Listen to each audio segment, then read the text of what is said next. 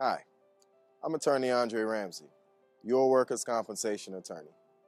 Now, Georgia workers' compensation insurance typically covers employees of employers, meaning you're someone that works there on an everyday basis, you're getting paid by the company, and they tell you what to do and how to do it.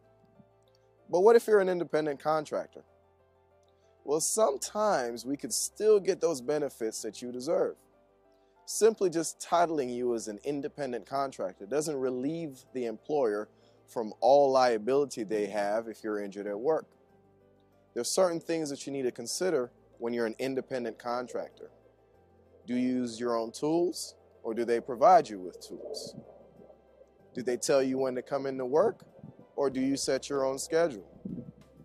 Do they tell you how and when to do your work or do you do that?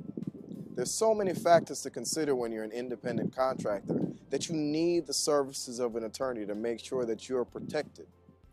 Don't just listen to the employer when they tell you, well, you're an independent contractor, you're not covered.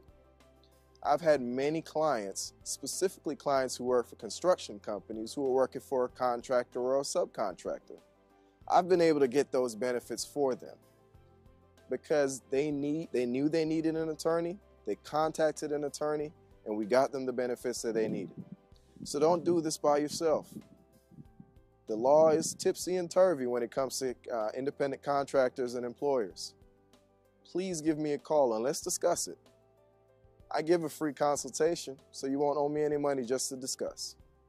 Again, I am Andre Ramsay, the lawyer for the everyday worker.